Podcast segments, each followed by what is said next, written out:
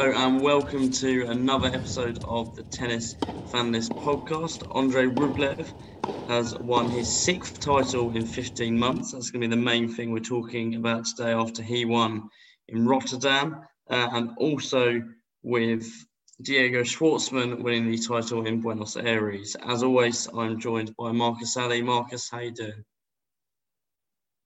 Very well, thank you. Um, enjoyed both of these tournaments last week. I thankfully got to see quite a lot of Rotterdam due to the coverage on on Amazon Prime, which is continuing this week. So it's, it's good to have plenty of the tennis available, and it's nice to not have it at a time during sort of the middle of the night like we've had maybe at, at the start of the season. But no, two really good tournaments, and then yeah, now three to look forward to this week. Um, you know, it's really hotting up on the tour, and I'm really excited to just to give my verdict on on last week's events, and then um, yeah, the the exciting matches that we've got that lie ahead.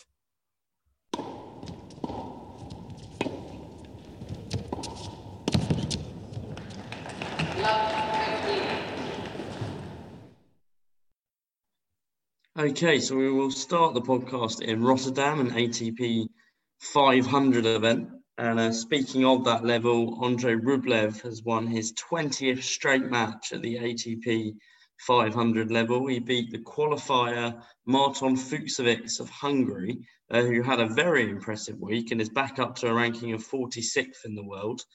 Um, but really, Andrei Rublev stealing the, the show again this week, only dropped one set en route, and that was to Jeremy Chardy, overcame Stefanos Tsitsipas in straight sets in the semi-final before going on to win his final against Fucsovics, which I, I, know we both saw uh, this match. Fucsovics put up a, a, really good battle against uh, Rublev. I made Rublev a very, very, very strong favourite going into that match. Didn't really think the Hungarian had too much chance, but um, you know he did really give Rublev a, a, a good challenge in this match, and from a lot of the part looked and an as good player at times as Rublev, but obviously it was just those critical moments that uh, the Russian was able to uh, get the better of him. Um, yeah, eighth career title in total. Obviously, as I said, sixth in the last 15 months, and, and that 20 match winning streak at 500 level is is just in, insane, really, isn't it? Yeah, the the Russians' prowess already at just 23 on on the on the tour outside of obviously the the bigger events like the Masters is is really impressive and I don't think we've seen consistency like this from a, from a player his age in, quite a long time. I think we saw Alexander Zverev have a good year on the circuit before he won his AT, ATP Tour finals. Obviously, Daniil Medvedev has been very good over the last couple of years but really cleaning up these lower rank events. I, I, I, don't, I can't really remember seeing anything like it from from Andrei Rublev, and obviously his rise and, and bursting into the top ten last year is really really impressive. And and this week was was none different. I think I completely agree with you. Fucsovics put up a really good fight in the final. You know, obviously he had the qualifier tag, which um, maybe gave him a little bit of underdog status just in the narrative going in going into a few of his matches, but he didn't play like one in the slightest. You know, he's a player who's been on the verge of the top 30 before, and he was playing at a level that is was definitely a player in, in inside the top 30, probably even the top 25. And yeah, this was a it was a match of fine margins, even though it was a straight sets victory for Rublev. Um, ironically, I, well, I think Fucsovic's f- biggest chance of the match was actually in the opening game. I think he got it. He was 40 love up on, on Rublev's serve in the very first game of the match. And nothing, there was no real big deal made about it because both players were just kind of settling in. But it ended up after Rublev managed to wrestle back that match, the Hungarian player didn't really have another chance on the Russian serve in the rest of the match. And that was probably where where he managed to where where Andrei Rublev managed to managed to sort of wrestle home that advantage. And obviously, getting the break at the start of the second set was huge. But no, you, you can take nothing away from Fucsovics. Uh, maybe you'd say be a bit disappointed after the great wins he had in the week to lose in straight sets. But Rublev's a great player, and Fucsovics really matched him. I'd have to say. I think just the case on the bigger points with the experiences. Obviously, even before this title in Rotterdam, Rublev had seven under his arm compared to Fucsovics's, I think, one. So um, you know, there's a there's a winner in there, and um, you know, during the big points, and when he when he had to, he, he really showed up in a big way. Yeah, I think with Marton Fucsovics, a player I've talked about before on the pod, how I think I rate I rate him quite a lot, and I think he hasn't quite lived up to uh, what I think he his potential could be. I think his career high is 31 in the world, um, and as I say, back up to 56, so he's not too far off of that. Um, you'd hope if he can just keep his consistency up, uh, maybe he could push top 30. I think it would be a shame if he doesn't make top 30 in his career. Only 29 years old, so still definitely got a few more years at least of his sort of prime age to go. Um, just looking here, it's really interesting actually. Andre Rublev, that fantastic record at 500 level, and an ATP Masters level, he's only ever once made a quarter final. Uh, that came in Cincinnati in 2019 when he was actually a qualifier for the event. Uh, lost to compatriot Andre Med, um, Andre Medvedev, uh, Daniel Medvedev. Uh, at the Cincinnati Masters. But other than that, you know, there's there's a lot of second round and first round exits in the um, Masters. Now I know the, the, the, the thing that maybe counteracts that stat a little bit is that Rublev has really found form since the beginning of last year, and since the beginning of last year, we've only actually had one one Masters tournament, I think. Um, so I guess it's a bit unfair to say that Rublev maybe hasn't performed as well as he could have in the Masters, considering he uh, perhaps hasn't played, been able to play many Masters after he's become this this player that he is. Um, but I do think with the Miami Masters approaching in a couple of weeks, I think this will be a really good barometer for Rublev, really to try and see if he can bring it up to the big stage now. Um, we've seen him though it was a brilliant week this week to win in Rotterdam, I don't really think we learned anything new about him. We've seen him do it at 500 level before. Um, I'm sure we'll see him do it at this level again. It's impressive, don't get me wrong, but I do think now he's really at that stage where he's got to win. He's got to win or compete better at the, the higher levels like the Masters and the slams. Um, Rublev and Fucsovics both down to play Doha this week. Rublev having a bye in the first round. Fucsovics is meant to play uh, Dusan Lajovic, the man who beat uh, Daniel Medvedev last week at Rotterdam. Uh, whether Fucsovics will still stay in that, I haven't seen that he's pulled out or anything. Um, I know quite often you can see finalists from the day before pulling out of a, a tournament if they've got to play in the next couple of days but um, that's a very tough match in itself. Um, but yeah, no, just a, a, quick word, Marcus, before we move on uh, to Buenos Aires. Um, for Rublev, you, do you think it's really key now that uh, he makes that move at a, a Masters 1000 level? Yes and no. Um, I think I can definitely expect him to make uh, sort of consistent quarterfinals minimum at Masters level this this year. Maybe not so much on a clay court, but definitely on on the hard court ones. Um, but you know, if he can keep improving at slam level, uh, you know, I'd be more concerned about that than I would Masters level. To be honest, I think that um, in terms of the level, I think 500 tournaments are quite similar to to Masters 1000. Um, so obviously you get some better players at Masters 1000 level, but um, so so there's more competition. But no, I, I wouldn't be too concerned about how he gets on. You know, I I expect him to be making the quarterfinals, no issue whatsoever. You know, I, I think I do. I know you pointed out that the, lack of Masters. I think that does exacerbate that record quite a lot. That um, since Rublev's meteoric rise really last year. He hasn't had many opportunities at, at Masters events, so I, I, don't really worry about that record at all, to be honest. Um, and I don't think he should be focusing on that at all either. I think, yeah, I think um, an average week for Rublev could see him cruise into a Masters quarterfinal with the current levels that he's he's operating at. Um, yeah, just one last thing on on Fucsovics you know, he recorded six wins in Rotterdam if you include qualifying. So it's a hell of a week, probably the best of his career. You know, he has won a 250 title, but this is much more big time, you'd have to say. And getting wins against players around him in the rankings in Alejandro Davidovich Fokina, Tommy Paul, and Borna Coric, all in straight sets, was really impressive. Um, and of course, as you mentioned, up to 46 in the rankings. He's if he can keep this form, because it you know it was a hot streak, it, it, probably was the best form we've seen from Fucsovics in his career um, at 29. Then he'll definitely be a player to keep an eye on as as the year progresses. Although, you know, having said all that, I do think he faces an uphill task against Dusan Lajovic. Not, not. I mean, given the context, you know, without if, if this was to happen in a, in a week's time, I'd probably go for Fucsovics to win, but I have gone for Dusan Lajovic to win on, on the basis that you know um, Holland to Qatar is not a short journey, and um, yeah, he hasn't got a bye in the first round like Rublev, so I, I do think it'll be a tricky one for him.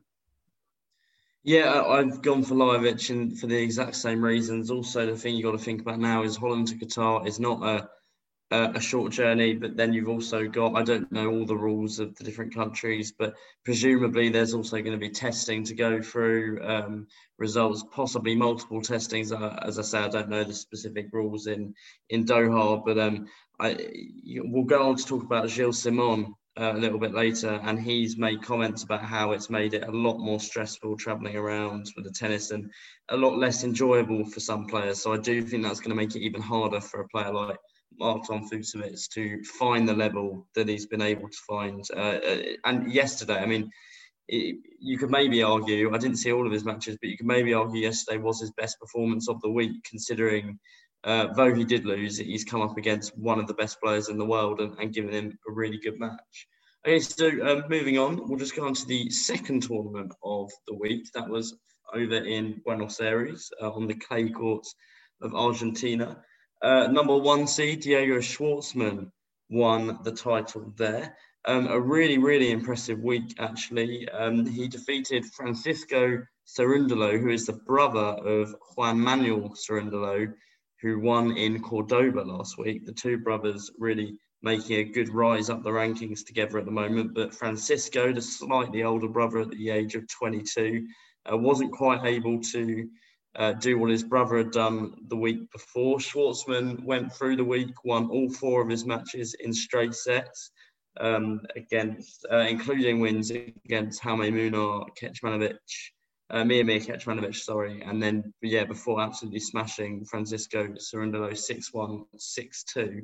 Um, a brilliant bounce back for Diego Schwartzman, who probably would have been a little bit disappointed to lose uh, two weeks ago in Cordoba to Albert Ramos. Not, it's not a bad loss by any means. Ramos a very impressive player on a clay court, but with Schwartzman being the number one seed of that tournament and in his home country as well, uh, perhaps would have been a little bit disappointed. But uh, a, a fantastic week for Schwartzman.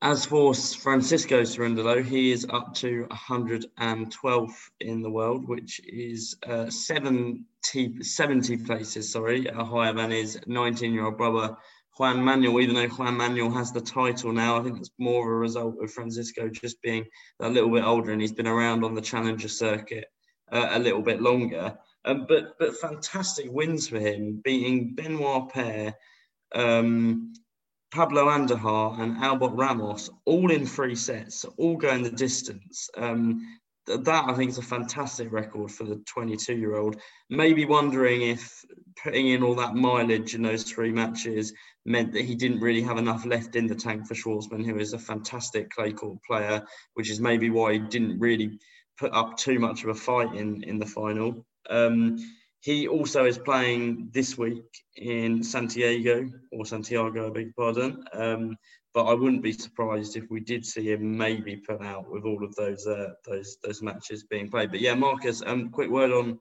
on Diego Schwartzman. Uh, a, a very good week for him.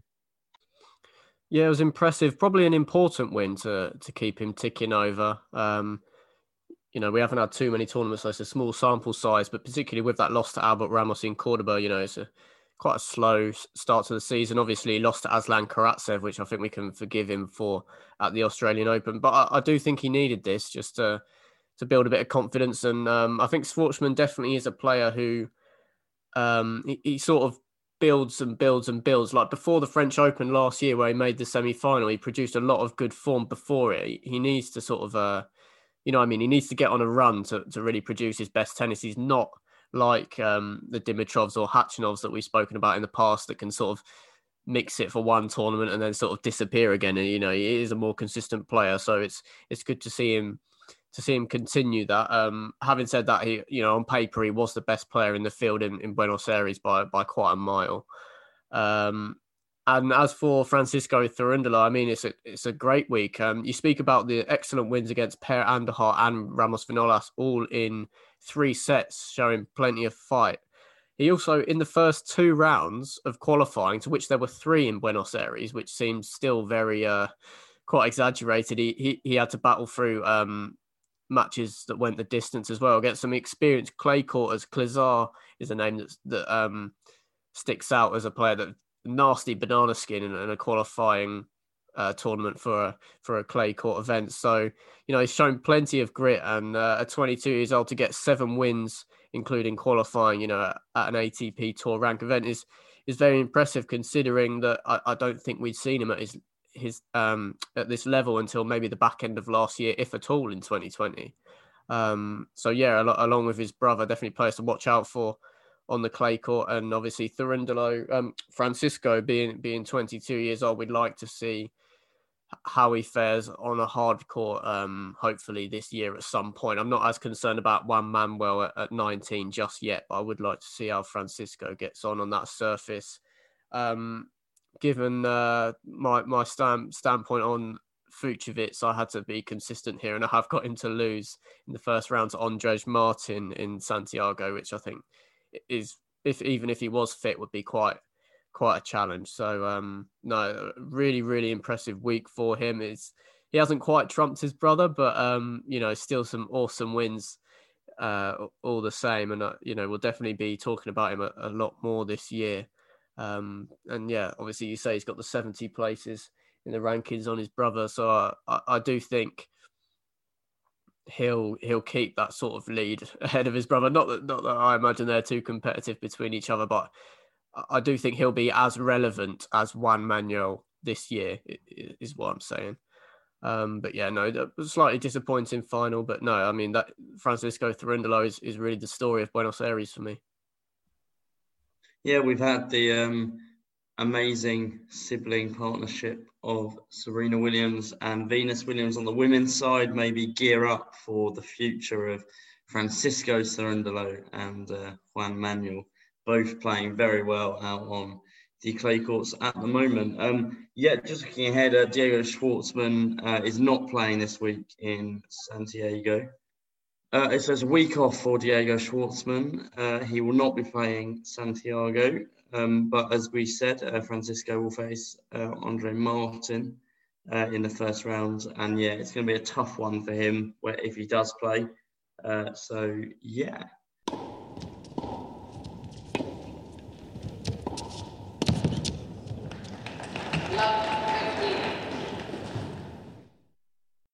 Uh, right, so we've got some tournaments to look ahead to uh, this week. Uh, the main one we'll look at is uh, Doha over in Qatar, and the big story coming out of this is Roger Federer returns to tennis, playing his first match since the Australian Open semi-final in 2020, when he lost in straight sets to Novak Djokovic. It'll be the first time Federer has played tennis in the the post-pandemic uh, world, or well, perhaps not post pandemic yet, but um, you know what I mean. Um, he is uh, the second seed at this event, with the ranking system now being over the last two years. He's still got enough uh, points to qualify, and I'm sure obviously would have uh, been given a wild card anyway to Doha. He'll be gunning for his 104th career title uh, this week in, in Doha. He's the 2005, 2006, and 2011 champion uh, at the tournament. Um, but you know, obviously, we, we can't expect too much from Federer. I think I was reading his interview last night, and I think he's saying that this week's more just sort of to see where he's at, and he is hoping all, all, all going well and Wimbledon goes ahead this year. He said that his season starts really from Wimbledon. Uh, and, and he said at the age of 39, he, he doesn't feel that the story's over yet and he wants to just carry on playing and, and, and see how long he can go for. Uh, he wants to go out on his own terms, he said. Um, so brilliant to see him back. Definitely, you know, there, there, there's a lot of um, talk about who's the greatest player of the world, etc., etc. But I think we could probably agree that Federer is uh, the, the biggest global image of, tennis uh, over the last sort of 20, 30 years. You know, he's, his, his face is everywhere over tennis and, and one of the most popular players in the world, probably the most popular player of all time. Uh, so it's a great to see him back. Um, Marcus, just your, your thoughts on, on Federer coming back? And yeah. Yeah, it's, it's great for the game. Um, you know, really good to see him back. I think we've got to treat him as Roger Federer that hasn't played in over a year this week, rather than Roger Federer the name. Um, and you know, obviously he's got to buy in the first round, but I think his second round task is going to be really tricky against either Dan Evans or Jeremy Chardy. Um, but no, no, it's awesome to see him back. Yeah, of course, my you know, you know my main view on on Federer competing will be on the grass courts. You know that that has probably been the, the most successful in his career, and that's where I see him being the biggest threat. Um, you know, he, he knows his body. I I trust you know him to manage it himself very well. We'll probably see him pretty scarcely over the clay court season. Um, but yeah, at 39, 40 in August, I believe it is. He, he's got a really good, elegant style. You know, very natural athlete. I think that might um, be a little bit of a factor towards how he's managed to stay pretty clear of, of any major injuries in his career. Um, and yeah, you you say that he thinks he can carry on for a few more years, wants to end on his terms. I completely expect that to happen. Um, obviously, Wim, Wimbledon being being the main tournament where we expect him to to pose a big challenge, but you know he manages his body so well. Um, you know, this isn't the first time he's come back. Maybe it's been the longest amount of time, but um, you know, you know, we've seen this before, and he he somehow finds a way to to continue to produce some incredible tennis for his age. And if he can get past a, a tricky first few matches in this tournament, then it, then he's definitely going to be a threat. For sure, yeah, and his record uh, at Doha, I was just looking this morning, is actually really impressive. He's played the tournament seven times, uh, on his debut in 2002, he made the quarterfinals. And each time he's played the tournament since then, he's at least made the semi finals. Now, I know obviously with Doha being a smaller tournament, he's always going to be fancied when he's there to, to be in those later rounds, but he's never really had a surprise early exit from Doha. Now, I know obviously this time you'd expect that to be a lot more likely with him not having played for 15, 15 months, but um, it, will be an interesting first round match.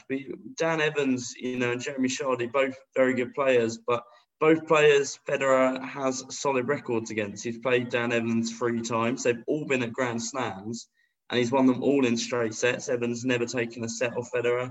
Played Chardy five times, has lost to Chardy once, but that was on a clay court over in Rome um, back in 2014.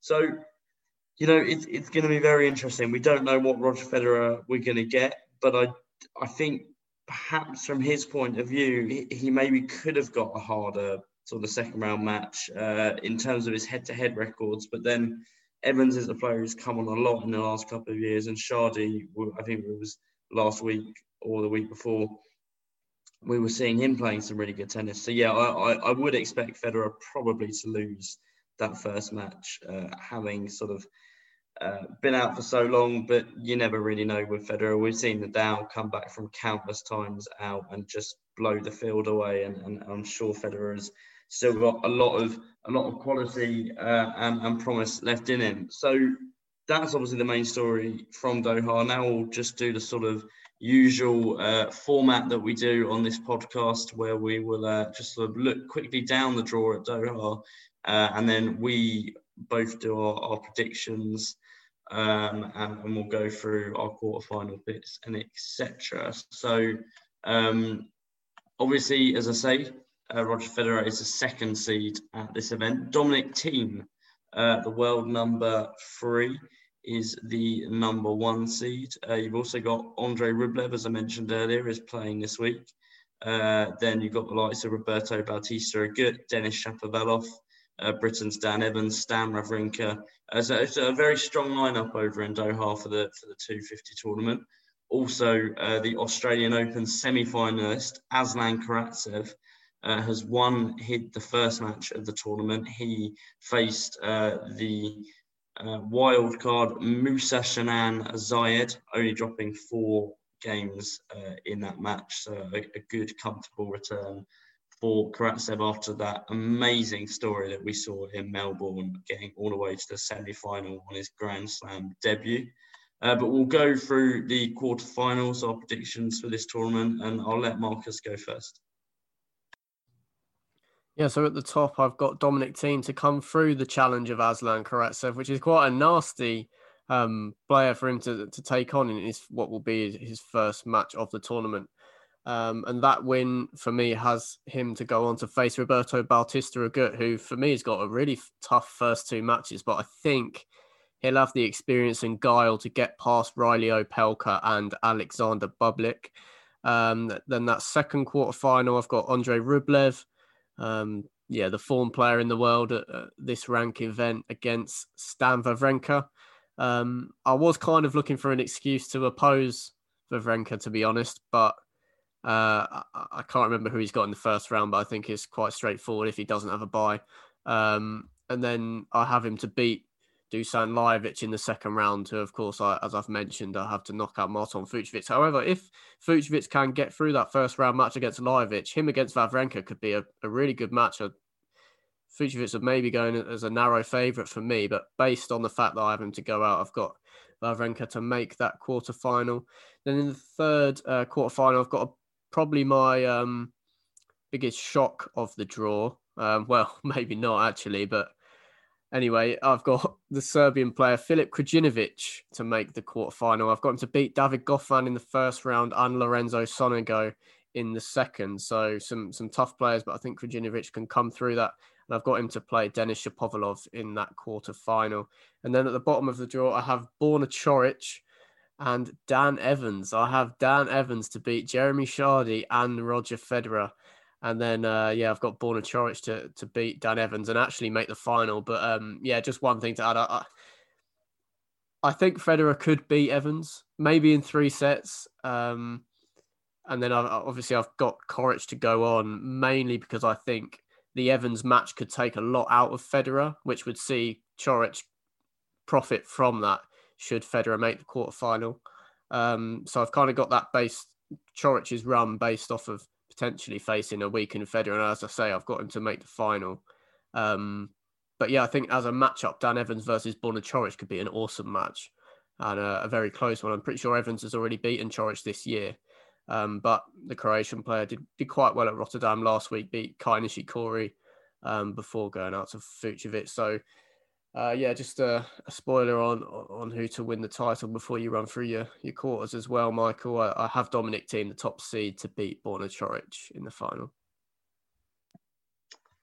Okay, very interestingly, uh, we've got one finalist who is the same and one finalist who is different, uh, but it's perhaps the way round that you wouldn't have expected. Uh, I have gone for a big, big upset at the top of the draw. Uh, I've gone for Aslan Karatsev to beat Dominic Thiem in Dominic Thiem's first match. Basically, just because I thought Karatsev was amazing at the Australian Open. Um, you know, it, you never really know if he's going to back it up. Um, but I wanted to pick Lajovic to beat Medvedev last week. I bottled it and it happened. So I, I, don't want to become that guy who keeps sitting there going, oh, I nearly put that, but I bottled it. So I've gone for it this time. I do feel, you fair know, play, Dominic. Fair play. Yeah, live by the sword, die by the sword. Yeah, I rate that. Exactly that, and and a Dominic Thiem. Um, we have seen him go out early in in these sorts of tournaments before. Um, he has become a lot more consistent over the last the last of the year, I believe. But um, I, do think he'll struggle against a sort of explosion of Karatsev. It's very hard to judge Karatsev from that first match. He was playing against a. I'm not even sure if this Zayed player is even ranked. I think he plays Doha every year with a wild, sorry, with a wild card. But um, yeah, I'm not even sure he's got like an official ATP ranking. So we can't really judge uh, too much from that. Uh, I've got Karatsev to face Bautista Agut in the quarterfinal. I have actually gone for Bautista Agut to win that though. Um, so Bautista Agut through to the semi. Uh, my second quarterfinal, Andre Rublev against Dusan Lajovic. Uh, I think Lajovic will have a little bit too much for Stan Wawrinka, who I haven't really uh, seen too much from of, of late. Um, Lorenzo Sonego uh, to face Denis Shapovalov is my third quarterfinal. Uh, although I do definitely rate the Krajinovic pick, and I have got Krajinovic to beat Goffin in the first round as well. Uh, and in the last quarterfinal, I have got Borna Coric against Dan Evans. So I think this is probably the first draw ever where I put the first seed and the second seed to both go out in their first matches. Uh, obviously, with Federer, it's a little bit different given the, the context. Like you, I, I believe Federer definitely could beat Dan Evans, but Coric has looked very good, looked good in uh, Rotterdam last week, um, and I, I, do think has quite a lot of firepower. I, I, I got Shapovalov through to the semi more just because I, I, I didn't really think he was going to lose any of those matches. Uh, but I, yeah, Coric for me, I'm quite comfortable. Uh, could be could be the finalist, and I've got Andre Rublev to beat him in the final. So I'm backing Rublev to. I, I, I just don't see that this guy gets tired. Really, um, I'm just going to back him to keep winning. Uh, so we will see with that. Uh, but yeah, that's pretty. Yeah, Marcus. Yeah, just one player I think we've both disregarded, which we might regret. I'm not trying to cover us, but I just think we should mention this player going into the tournament, and that's Jeremy Chardy.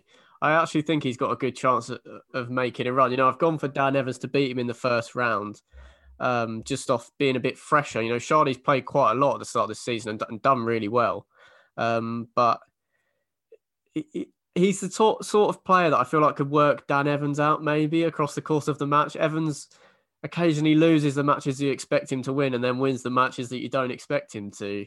So I, I think maybe, you know, if Chardy can get through that, then him against Federer could be that could be a great match. Um, you know, two really e- elegant players, um, you know, great ball strikers. And I think I just think it's a nice side of the jaw if Chardy can get through that first match against Evans. You know, Coric in a similar way. I feel like players like Coric and Evans when they can't get the beating of an older bar, older guy like Chardy, like Rublev, like I'm not sure, maybe Bautista Agut to an extent, they tend to kind of panic and get worked out a little bit. Um, so yeah, I, I, think it's worth saying that, that I think Jeremy Chardy does have a shout, although of course with a with a very tough match in the first round. Yeah, completely get where you're coming from. And uh, Jeremy Chardy has a 3 1 record, a 3 1 head to head in favour of Chardy against Dan Evans. I've just looked up whilst you were talking. So, um, definitely indications there that, judging by history, uh, Chardy could be considered a slight favourite going into that match. Uh, okay, right. So, let's just move on. Uh, our second uh, tournament of this week uh, moves to Europe with Marseille. Uh, another indoor tournament uh, over in France. A few sort of familiar faces from the last uh, few weeks of tournaments popping up here. Daniel Medvedev is the top seed of Marseille, second seed Stefanos Tsitsipas. Uh, and then there's also the likes of uh, Kei Nishikori, uh, Ugo Humbert, Karen Khachanov, uh, is the third seed, uh, and, and Jannik Sinner, the very exciting young Jannik Sinner uh, is also at this tournament. So actually, though you'd maybe argue Doha's the, the, the sort of show stealer in the sense that it's got Federer at, uh, I, would maybe think overall you've definitely got uh, probably more players uh, from the top 20 in this. That's without the, the stats to, to my hand. But uh, I do think overall, if you're taking all the players into consideration, this could be a stronger lineup than uh, Doha. So I'll start with my uh, quarterfinals. Uh, I've got a very exciting first quarterfinal. Daniel Medvedev against Jannik Sinner could be a really, really good match. That one, uh, and I will say now I've actually got Jannik Sinner to win uh, that and, and, make the semi-final. Beg your pardon. Um, Karen Khachanov uh, looked good in Rotterdam last week. I've got him to face uh, Yoshihito Nishioka in the second quarter final. Uh, the third quarter final, Alejandro Davidovich Fokina against Ugo Humbert. Um, Davidovich Fokina has got quite a nice first couple of rounds, I think. Um, we believe is playing Petros Tsitsipas, uh, Stefanos brother. Uh, younger brother in the first round. The site that we use for our predictions has got a different Greek man's name down, but well, I'm fairly certain uh, it is Stefanos Tsitsipas' brother uh, playing this one. Um, and then uh, a match against either a qualifier or, or Kukushkin in the second round. So I'm pretty confident Davidovich Fokina can make it deep into this tournament. Um, and Humbert with a possible, uh, well, he's has a bye, and his second round will be either Jo-Wilfried Tsonga or Feliciano Lopez. A very enticing match, you know, a match from 2010, really, uh, being played at this Marseille tournament. Tsonga, after just coming back the other week, uh, I think he lost his match to Sebastian Korda, if my memory serves me right. Um, but he's actually never lost to Feliciano Lopez. Their head-to-head is about five or six nil to Tsonga, I noticed. Um, so I've, I've gone for Tsonga to win that match in the first round, even though Lopez possibly could be considered favourite, having played a bit more recently. Uh, but that's the match that I would love to catch, to be honest, uh, a, a, real throwback match. Uh, our last quarterfinal, I've got um, a bit of a risk going for this guy. Uh, I've gone for Pierre Hugues Herbert uh, in the quarterfinal, and I've got him to come up against uh, Stefanos Tsitsipas. Uh, I'll pass to Marcus before I go on with my later rounds. Very interesting. Um, just two differences, I think. Um, you know, I've got what I think is I'm pretty certain is a first ever meeting between Daniil Medvedev and Jannik Sinner in the top quarter final. And then in the second quarter final, probably one of my biggest left field shouts of the week. In typical Karen Khachanov fashion, after a decent week in Rotterdam, I've got him to duck out pretty early in Marseille. Um, and so I have Mackenzie McDonald to reach the quarter final with a protected ranking into the tournament. He's 120 in the world now. Um, and yeah, just like you, I've got to face Yoshihito Nishioka in the quarterfinal, which I believe could be a really good match if it does materialize. Two sort of similar players. They're both 25 years old. Um, so I think that could be a good one if it does if it does come to pass. Um, and of course, I got him to beat Stefano Travaglia in the first round before setting up a second round match with Khachanov. Uh, yeah, then third quarterfinal, Fokina versus Humbert. Um, and just like you, I do have Jo-Wilfried Tsonga to beat Feliciano Lopez in the first round. I'm not sure whether I this pick was more with my heart than my head, but you know it's in France. Um, maybe some good vibes, and uh, I, I, don't think Tsonga played too bad against Korda. Um, I think that both sets were quite close, if I remember correctly. Um, so yeah, hopefully he got a good bit of fitness out, out of that match and can be in a in in better shape for this one. Uh, previous winner of the tournament, maybe multiple times, I believe, as well. Um, and then that bottom quarter final, I've got Kei Nishikori to face Stefanos Tsitsipas Nishikori. A good week in, in Rotterdam, beating Felix Auger-Aliassime and Alex de Minaur. Um, so it really was a sort of a, you know, he's telling us that he's still here, and uh, I think he'll stand up and be counted and get the wins against your quarterfinalist Pierre Hugues Herbert and then Britain's Cameron Norrie on the way to setting up to that quarterfinal match um, to go into the later rounds. I didn't realize this before I made the prediction, but I have Stefanos Tsitsipas to win his third consecutive title in in Marseille. I, I, I didn't actually realize that that was his record before predicting this, and I have him to beat Daniil Medvedev in the final. Um, you know, surely Medvedev can't um, be as poor as it, as he was last week, but I think Tsitsipas is is playing well at the moment. I think he he spent a little bit too much time on court. I think that paid a little bit into the way he lost to Rublev last week. Although you know you don't need an excuse to lose to Andre Rublev at 500 level. Um, but no, I, I just think Tsitsipas is, is playing a bit better than Medvedev at the moment. Um, and yeah, so I, th- I, think he can go on and, and retain his crown. Very interesting. We've got um, the same winner uh, in Tsitsipas, but quite different draws, to be honest. Uh, you putting Khachanov to go out in the second round. I've got Khachanov to make the final. Um, bit of a risk. Uh, I do really rate him as an indoor player. As I said on my last podcast, you know, I think it's uh, four of five of his titles uh, coming on the indoor court, one at a Masters level as well. So I've got Jannik Sinner to beat Medvedev in the quarterfinal, but Karen Khachanov to beat Jannik Sinner in the semi-final. But yeah, I backed uh, Tsitsipas to win that. Just more because I much prefer his route to the final, a little bit like how I put Rublev to beat Medvedev in the final last week. I just feel that, you know, even even if, if Khachanov does make the final, then you could definitely beat Tsitsipas if he's playing well. But uh, looking at Tsitsipas's half of the draw, I'm not really sure there's too many people in it I think that could beat him if he does turn up and play well. Uh, obviously, Ugo Humbert is a, is a very good player, but um, it's been a bit of a stuttery start to, to 2021 for the young Frenchman in comparison to the end of 2020 that he had. Um, let's just go on to the last tournament uh, of the week, which is over in Santiago, the capital of Chile. Uh, that's another clay court 250 tournament. It's topped by Chile's big name Cristian Cristian Garin, sorry, or Harin, um, who I'm struggling to remember who it was against now, but had a disappointing loss last week in Buenos Aires. I'm sure Marcus will fill me in uh, when I pass over to him on, on who beat him. Um, Benoit Paire also playing there. He's at the bottom of the draw uh, as a second seed, also uh, Laszlo Djere, Frances Tiafoe, and Pablo Andújar. So really, it's a very similar draw to last week, and both the Cerundo brothers are playing. Juan Manuel Cerundo, the 19-year-old, has got a, a, a, Chilean wild card, Gonzalo Lama or Lama, uh, in the first round, and his brother, as we mentioned earlier, playing Andrej Martin in the first round.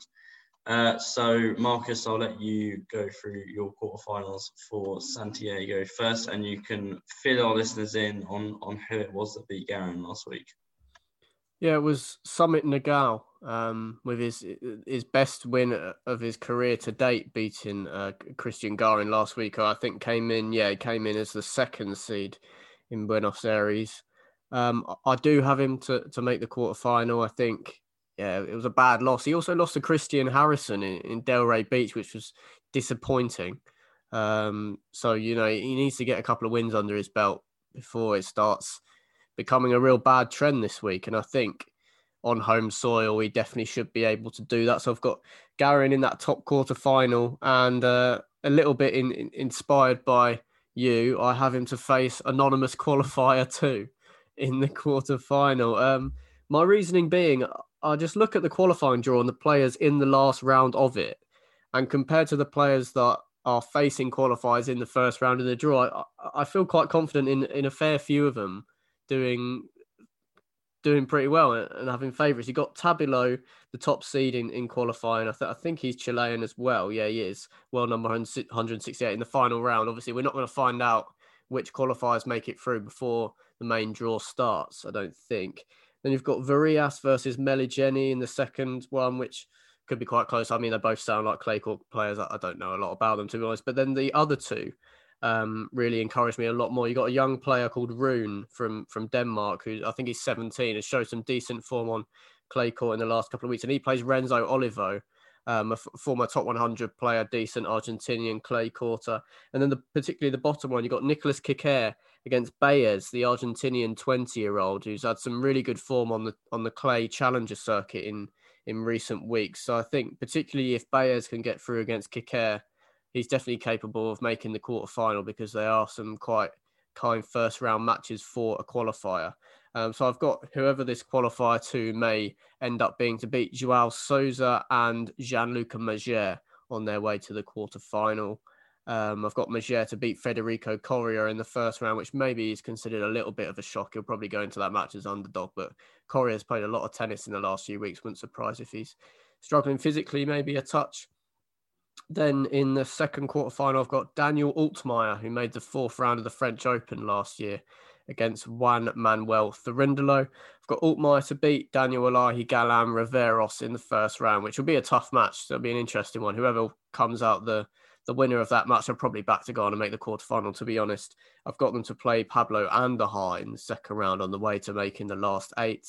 Um, then with Juan Manuel Cerundolo, maybe taking a little punt. I, I have him to take. Um, I have him to beat Salvatore Caruso in the second round, who's a very capable player on this surface and could could easily easily win that match. But I just think maybe the, the hype train's got to me a little bit too much. But you know, I've I've gone for Cerundolo to to make the quarterfinal. The younger brother, of course.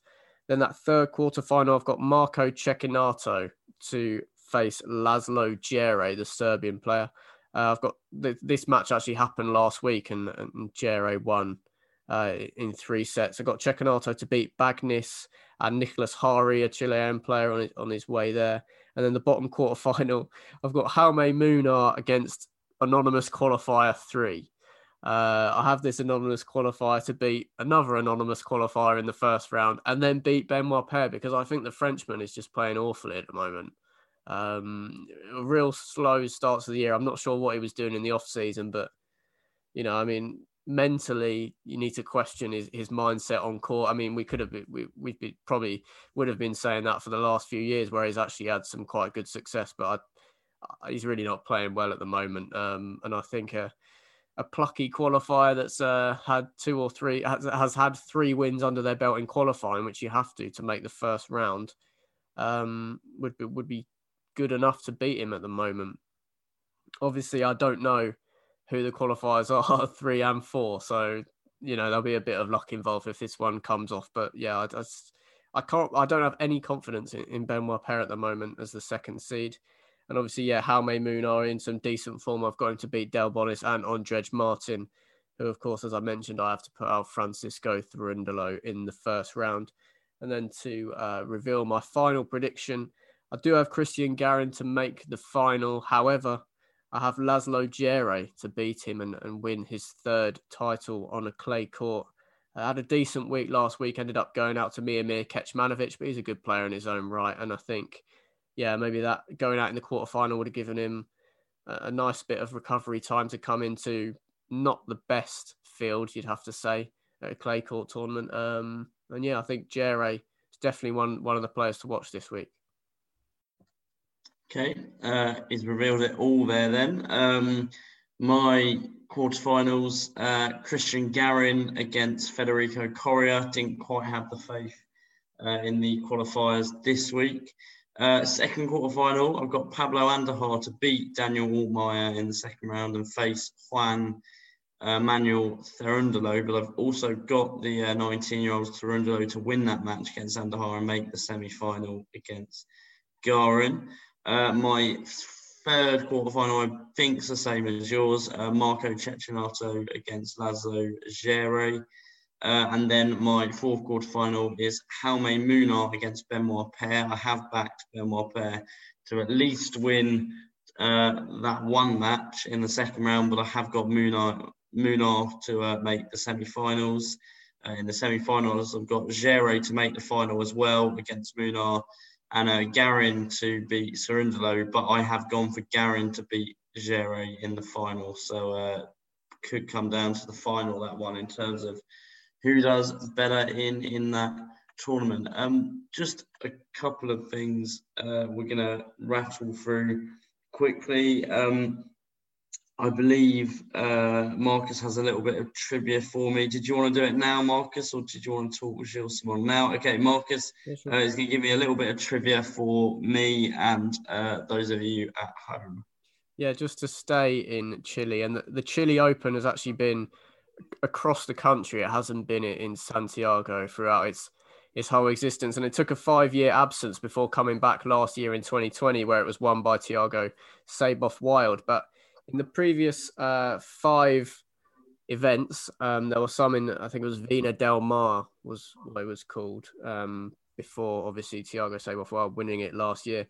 There were uh, five champions, and I just want to see how many you can name. I'm going to give you a few clues because obviously you know that that is very vague, um, but a few of them were just nice sort of throwback clay court players to me, and I think you know just just players with good memories attached to.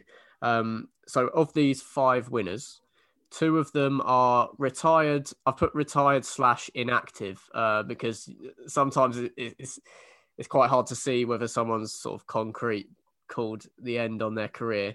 And um, yeah, so those two retired slash inactive players are both Argentinian, and one of them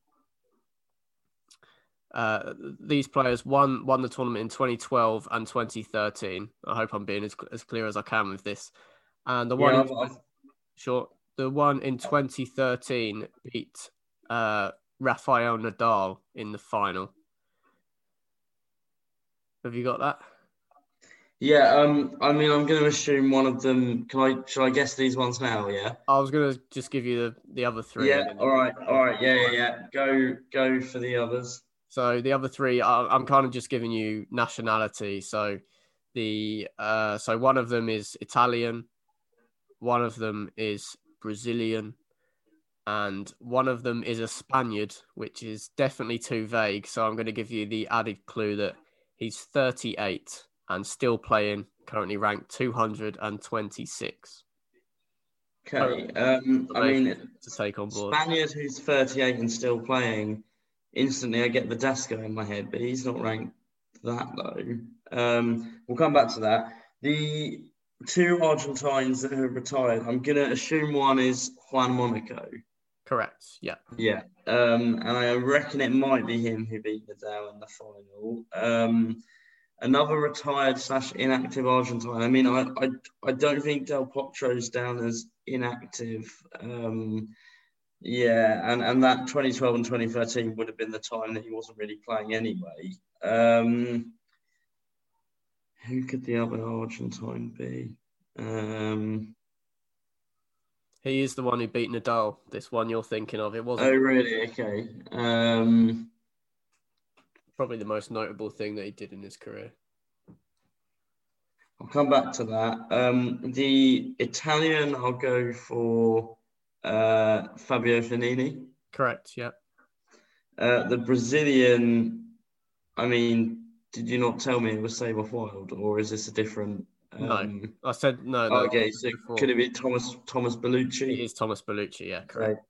Uh, the Spaniard is thirty-eight. You'll kick yourself. Will I? But what was his ranking? 226 currently obviously he won the title. I think of Spanish players that have just sort of disappeared recently. No, I might just settle for three out of five. Yeah, fair enough. Yeah, I mean, fair enough. You know, it's, it's harder when they're, when they're not as relevant anymore. Uh, in 2013, Horacio Zeballos beat Rafael mm. Nadal in the final of the. I remember that now, but I would never have remembered that without you telling me. And the Spanish player who won it uh, was Tommy Robredo. Oh, of course, of course. He yeah, beat another throwback name, Santiago Giraldo, in the final, a Colombian player. Yeah. A bit of a yeah clay court OG. Um, but yeah, that that concludes that bit of trivia on the on the Chile Open. I know uh, you want to get into a bit of uh, recent news to men- to mention before we yeah. the player. We, we probably should have um, mentioned um, this a couple of episodes ago because it did happen a, a, little while ago. But um, we thought we, we should pay tribute to it. Um, the 36 year old Frenchman Gilles Simon uh, has announced he's taking a break from the sport. So even though he's 36, it's not like a retirement. Uh, he's taking a break because of mental health concerns. He said that with my heart not being there to travel and play in these conditions, I unfortunately have to take a break in order to preserve myself mentally. Um, you know, he said, hopefully my morale picks up as soon as possible. Uh, he's a former Grand Slam quarter finalist, both at the Australian Open and Wimbledon. And he's, I think we would both say, it's fair to say, he's sort of Mr. Consistent. He's um, probably in that sort of very small category with sort of David Goffin, who just sort of consistently ranked well and, and, and with a lot of players, you sort of see big falls and then big rises. But Simon is, is a, a real trooper. I remember that week he had at the last Queens when he made the final and lost to Feliciano Lopez, who I'm not even sure, you know, Federer could have beaten Feliciano Lopez that week. It might be a little bit of an exaggeration, but um, you know, a really good player is Gilles Simon, and, and we hope uh, that he he does choose to come back. You know, once uh, COVID has passed and the conditions are back to normal, hopefully his morale does pick up.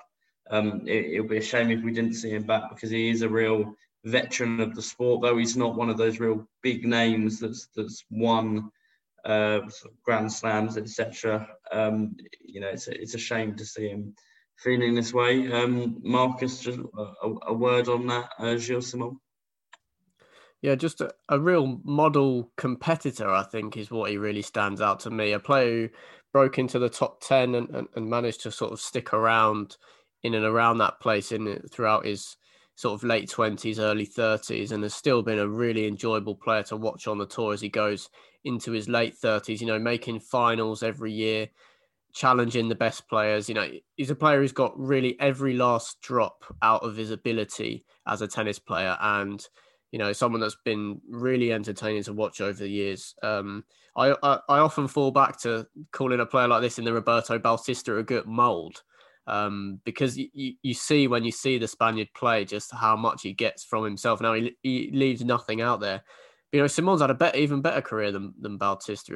Um, definitely a, a higher career, high ranking, and you know, at 36, before seeing this news, I would have thought that Simon still had quite a lot to give. I know he really brings it at the Grand Slams. Um, you know, one of those great players to watch in the on the first few days of a slam when there's so so many matches in the opening rounds. Um, so you know, I, I really hope he can, um, you know, recover and uh, his morale increases. It is a tough time, particularly for the older players. You feel um, with no fans and obviously having to sacrifice more of their family time due to the restrictions to to just play tennis again.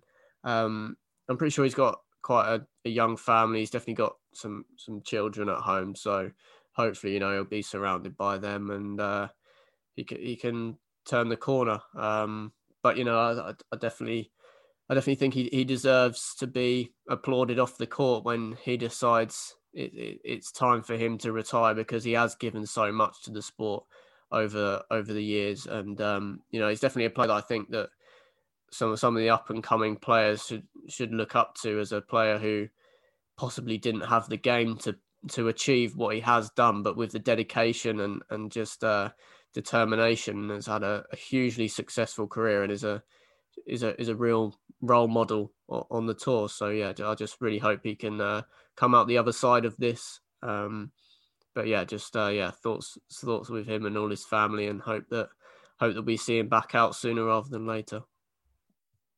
Yeah, best wishes to Gilles. Um, I'm aware this podcast has been uh, a little bit of a longer listen than our, than our usual Monday one, I think. So we'll rattle straight on to the final part of the podcast, the guest supplier. Marcus has done a guest player for me, so we will hand over to Marcus in the first clue.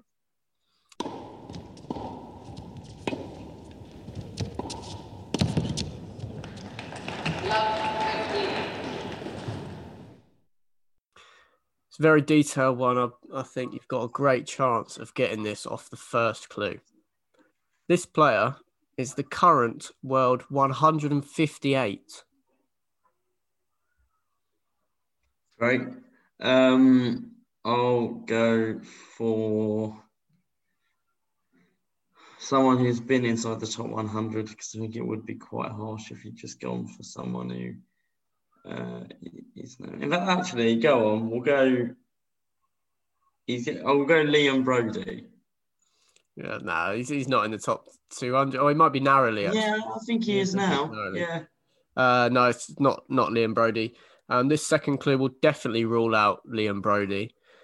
This player has won six career titles, four on a clay court and two on a hard court. So these are um, not not challenger titles. No, no, ATP titles. titles. Okay. So four titles on clay and two on hard. Right. Okay. Uh, so definitely someone who's been a much higher ranking. Uh, possibly someone who's just coming back. Probably more of a clay court player. I would think really this should really be enough to get it. Because there can't be too many players down at that ranking with that many titles. But I can't think of someone that ranking is, is won that many titles, to be honest. Uh, I'm assuming because sounds like they're more of a clay quarter, so I'm assuming either a South American or perhaps a Spaniard, uh, Italian. maybe French. Um, I mean, I, I, know this isn't right, but I, don't really have a guess. Uh, Luca Pouille. Okay, yeah, no, it's not Luca Pouille. Uh, passes are allowed in this game. yeah, I know, I know. It just makes me look like less of an idiot. Yeah. Uh, clue three. Um, this isn't a massive clue, but it should give you a clue as to push you towards what this player is currently operating in, what sort of level they're currently operating at. Uh, so, I mean, if you recognise this match, then you got a chance. Uh, lost to Wu Tung Lin in a challenger in Kazakhstan last week. Wasn't, but wasn't that that was Troicki, wasn't it? Who I did last? No, well, Wu Tung Lin probably beat more than one person last week. As in, so when you say last week, yeah, last week, okay. Because that might have fit with Troicki. Um, definitely someone in the latter stages of their career. I just, um, I just can't think who. No, I'll pass. Uh, this next clue, clue four, might just test your uh, observation skills. Um, or how much tennis you watched at, at Rotterdam last week, um, because this this guy's name was around the arena on the list of previous winners, as this player won Rotterdam in 2016. So if you didn't see it, it's not a huge clue, but if you, it might trigger something if you noticed it out of the corner of your eye. I feel like I did see the list of winners, and I feel I, I do remember seeing one. Uh, come on, I should know this. Um, so they've won four titles on clay, but they have one in Rotterdam. I saw it. I remember. I remember. I remember seeing the list. I remember there being one that kind of just. No, I should. I should be getting this, but I, am going to pass. Yeah, sure. Um, this should narrow it down. Um, fifth clue: This player is Slovakian. Oh, okay. Um, I'm not going to jump onto that. Um, yeah, the ranking would make sense. The titles, it's more than I thought we had, to be fair. I don't know, I can't think of any. So is it Martin Klizan? Correct, yeah. Martin Klizan. Um, yeah, yeah, the, the title gonna, surprised me as well. Yeah, I'm not going to get annoyed that I didn't remember that, to be honest, because I yeah, that, I, I don't really associate Martin Klizan with someone who's won six titles. Um, but yeah, no, I, I, as soon as you said Slovakian, it did ring a bell. I, I, do remember seeing the list of players that had won Rotterdam, and, and Martin Klizan was a was a bit of a, a, a throwback, uh, well, uh, a surprise one in there. His biggest achievement. Uh, of course, will always be beating Rafael Nadal uh, at Wimbledon in, I don't know the year off the top of my head, but possibly sort of 2014, I think he uh, he beat Nadal in the first or second round at Wimbledon. Uh, but no, good guess the player. And um, that actually, he's actually only 31, um, which his form playing consecutive, sort of playing a lot of challenger tournaments rather than trying to push back into the ATP main tour is a is a bit of a surprise considering the statistics he's got. He must have must have had quite a troublesome injury, I suppose. Do you not remember Klizan beating Nadal Wimbledon? Nah, don't. Do you remember Nadal went on those three years when uh, he lost to Lucas Rosol in the first round, then he lost to Martin Klizan, or Rosol won in the second round. Klizan was the first round, and then the year after, I believe, was when Nick Kyrgios beat him. Oh. Uh, when the 17-year-old Kyrgios, Nadal went on a horrible run at Wimbledon. But yeah, Klizan beat him the year after Rosol had beaten him. Um, and I, I might get this completely wrong, but I, I seem to remember it wasn't actually that uh, tough for Klizan. I'm, I'm not sure, but um, yeah, Nadal obviously wasn't at his best. Well, we're going to leave you there um, on Martin Klizan, the guest player for this week. Um, as we say, three tournaments to watch out for this week, uh, all coming from different continents, uh, so all across the world. Always going to be tennis on at, at some point in the day, pretty much. Um, and obviously, look out for the return of the great Roger Federer. Marcus, thank you very much for joining me. Thanks as always. Um, thanks to any listeners that have helped us achieve a nice small initial milestone on Twitter. We've got past the 100 follower mark. Um, so yeah, you can go over there and check us out on at tennis fanalist.